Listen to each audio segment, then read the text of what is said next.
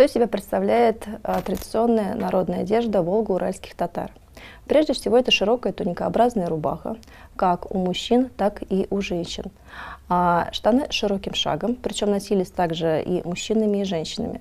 Штаны широким шагом были характерны как для татар, так и для других многих тюркских народов, например, казахов.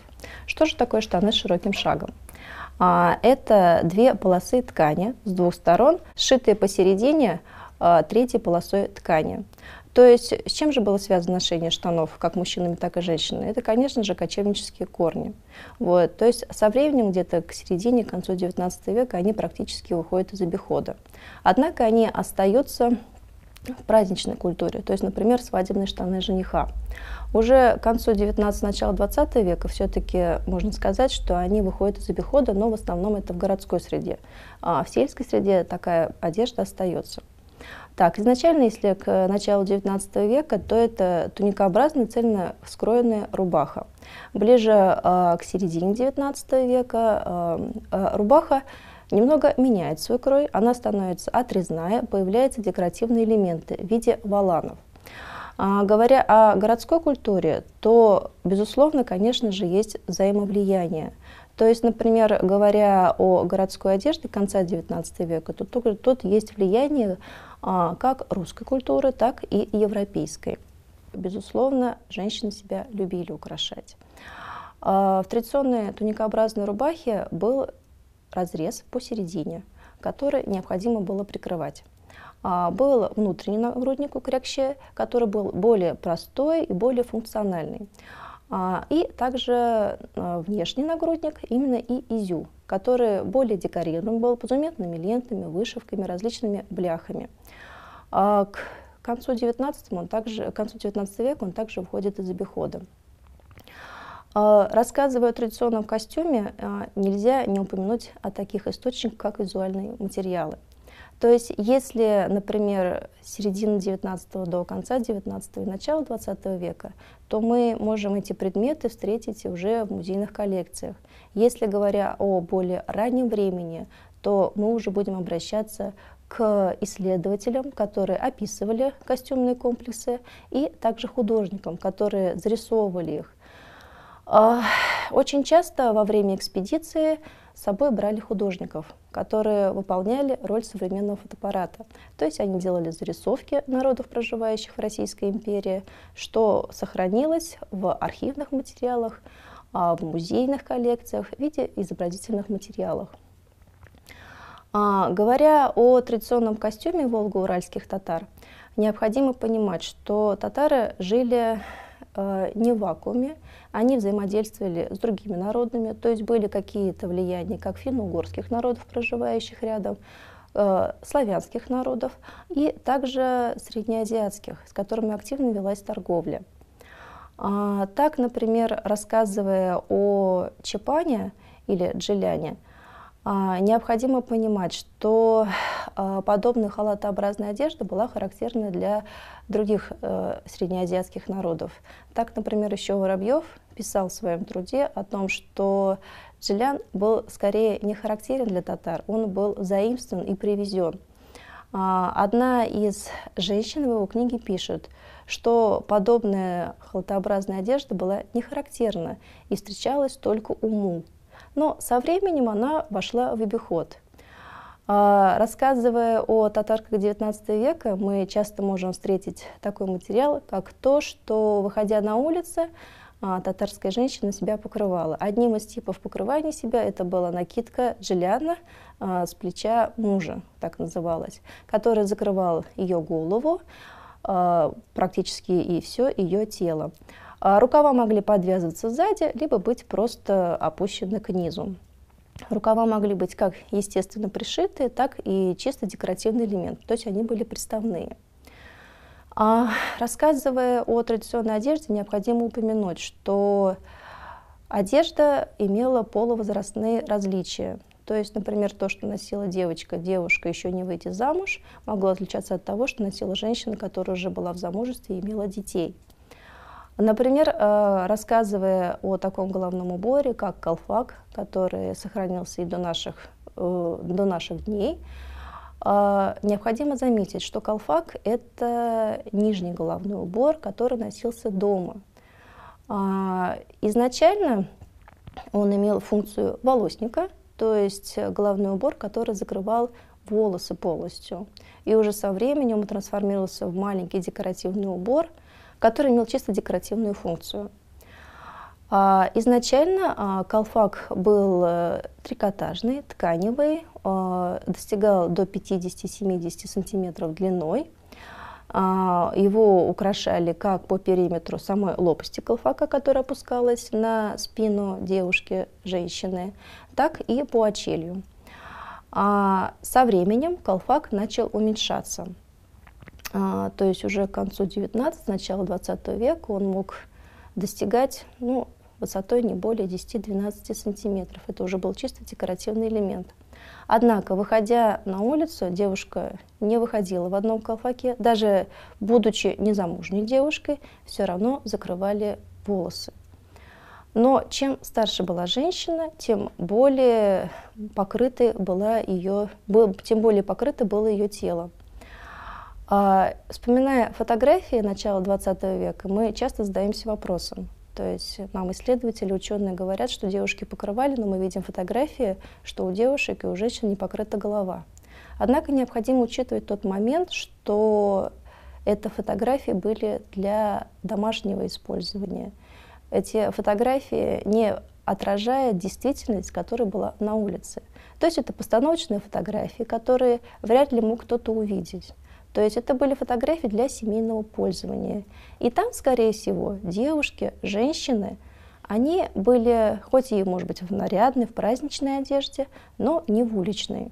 То есть этот факт необходимо учитывать. А, рассказывая о традиционной одежде, а, необходимо учесть и тот момент, что вообще народная культура как таковая, касаясь не только татар, но также финно-угорских и славянских народов, проживающих на нашей территории, не подразумевает не покрытие головы замужней женщины. В традиционной культуре покр... Э, женщина, выйдя замуж, уже не разрешалась не покрывать себе голову. Это было характерно для девочек, девушек еще незамужних. А, например, сравнивая народный костюм финно-угорских народов, можем уже обратить внимание, например, у марийцев, у удмуртов. Свадебный костюмный комплекс а, заключается в том, что у девушки практически полностью закрыта сама голова, а также временами может закрыто быть и само лицо. И уже после самого замужества девушка э, уже, уже не девушка, уже замужняя женщина не позволяла себе выходить на улицу с непокрытой головой. У, а у татар э, в связи с религией, с исламом это было чуть более гипертрофированной форме. Соответственно, выходя на улицу, закрывали не только голову, но при этом закрывали, старались закрывать плечи, руки, временами и само лицо. А, следовательно, женский костюмный комплекс отличался от того, какой он был дома, в кругу семьи, и от того, какой он был на улице или в обществе. Возвращаясь э, к головному убору, необходимо указать на то, что э, головной убор, убор был разный. Э, девичий головной убор, такия, был наиболее открытый. Это мог быть кусок ткани, который повязывался, формируя шапочку, либо полноценный колфачок. Женщина, уже казанские татары, именно носила колфак домашний, обиходе, на улицу покрывала голову. А наиболее покрытая часть головы, тела было, конечно же, у пожилых женщин. Это у нас РПЭК покрывало. Оно напоминает собой а, большое треугольное большой треугольный платок, который достигал диаметром до полутора-двух метров. А, чем богаче, тем более праздничный был платок, тем более он украшался. То есть по очелью он мог украшаться. Что такое очелье? Это верхняя часть находится над лбом. А, украшалась либо позументными лентами, либо вышивками, пайетками. А, также украшаться могли и по самому, по самому украшение могло быть по всему периметру, либо по углам этого платка, то есть по тем местам, которые могли быть открытыми. То есть женщина, покрывая себя, она выпускала с двух сторон эти углы, которые могли быть только украшенными. Поверх, поверх РПЭК надевался, надевалась камчат-бурек. А, это мы можем встретить и в музейных коллекциях сохранились подобные головные уборы. Также есть ряд фотографий, на которых представлены женщины пожилого возраста в РПЭК и Камчат-Бурек. Говоря о мужском костюме, то, наверное, он был наиболее, из, наиболее унифицированный.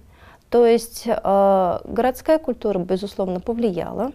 Э, это вело к упрощению. Так, например, к концу XIX века э, в городе практически отказались от штанов широким шагом, могли использовать брюки европейского покроя, э, могли надевать камзол, но практически это не использовали. То есть все-таки европейская русская мода влияла, особенно татарскую интеллигенцию.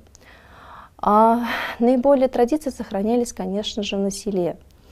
А, так, а, говоря о женском костюмном комплексе, а, необходимо заметить, что если в городе уже к концу 19 начала 20 века все-таки был наиболее в обиходе стиль модерн, то есть это отрезное платье по линии талии с турнюром, то на селе это был более простой вариант.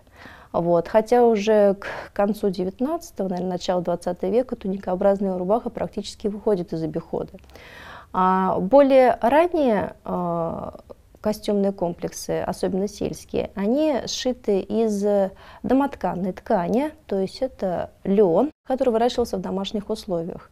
А из него потом ткали, красили ткани. Э, до э, красителей Э, химических использовали природные красители. Это различные коренья, это растения. Соответственно, э, цвета были более приглушенные. То есть это красный-кирпичный цвет, синий, белый.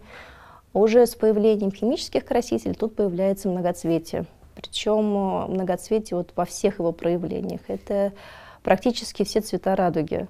А татарские женщины любили цвета, они использовали их, особенно в вышивке. Но существует одна большая э, проблема. К сожалению, химические красители того периода были очень нестойкие. И, например, для наших современников в этом заключается проблема, потому что они очень линяют. Их э, невозможно почистить, потому что они настолько въедаются в другие ткани, даже, например, хранясь просто в музее, чуть повышается влажность, и все эти красители просто опускаются ниже. То есть практически портя и остальные вещи. Но тогда, я думаю, над этим не задумывались, то есть появились а, химические краски, их активно использовали. Причем мы покупали на ярмарках, а, вышивали. Для девушки было естественно делать приданное самой, то есть она вышивала как и предметы быта, различные занавеси, э, также одежду себе и, безусловно, подарок будущему супругу. А, одним из таких подарков это были свадебные онучи, которые э, дарились жениху, мужу, и во время свадебного обряда он их надевал и выпускал по верх кожаных сапогов. А, они украшались обильно, вышивкой растительного, стилизованно-растительного характера, могли вышиваться как золотными нитями, так и хлопчатобумажными, либо шелковыми нитями, окрашенными химическими красителями. А к тому же необходимо учесть такой момент, что вообще производство а, праздничной одежды оно было достаточно дорогим. Ряд исследователей замечало, что для того, чтобы одеть свою супругу, э, татарами тратил достаточно большое количество денег. Например, тот же самый колфак, который украшался жемчужной вышивкой, пайетками, различными камнями, э, камзол, рубаха, платье. Все это активно украшалось. Причем покупались дорогие шелковые ткани – а, носились они долго, то есть это было одно-два платья, которые носилось не один год. А та же самая кожаная обувь с кожаной мозаикой, это, были тоже, было тоже достаточно дорогое удовольствие.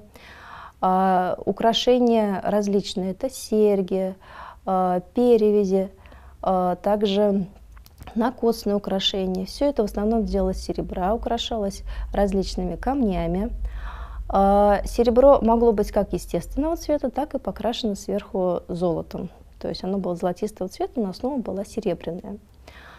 А, таким образом, необходимо заметить, что традиционный татарский костюм – это все-таки богатый костюм. А, конечно же, в повседневной жизни, особенно на селе, это были более простые ткани.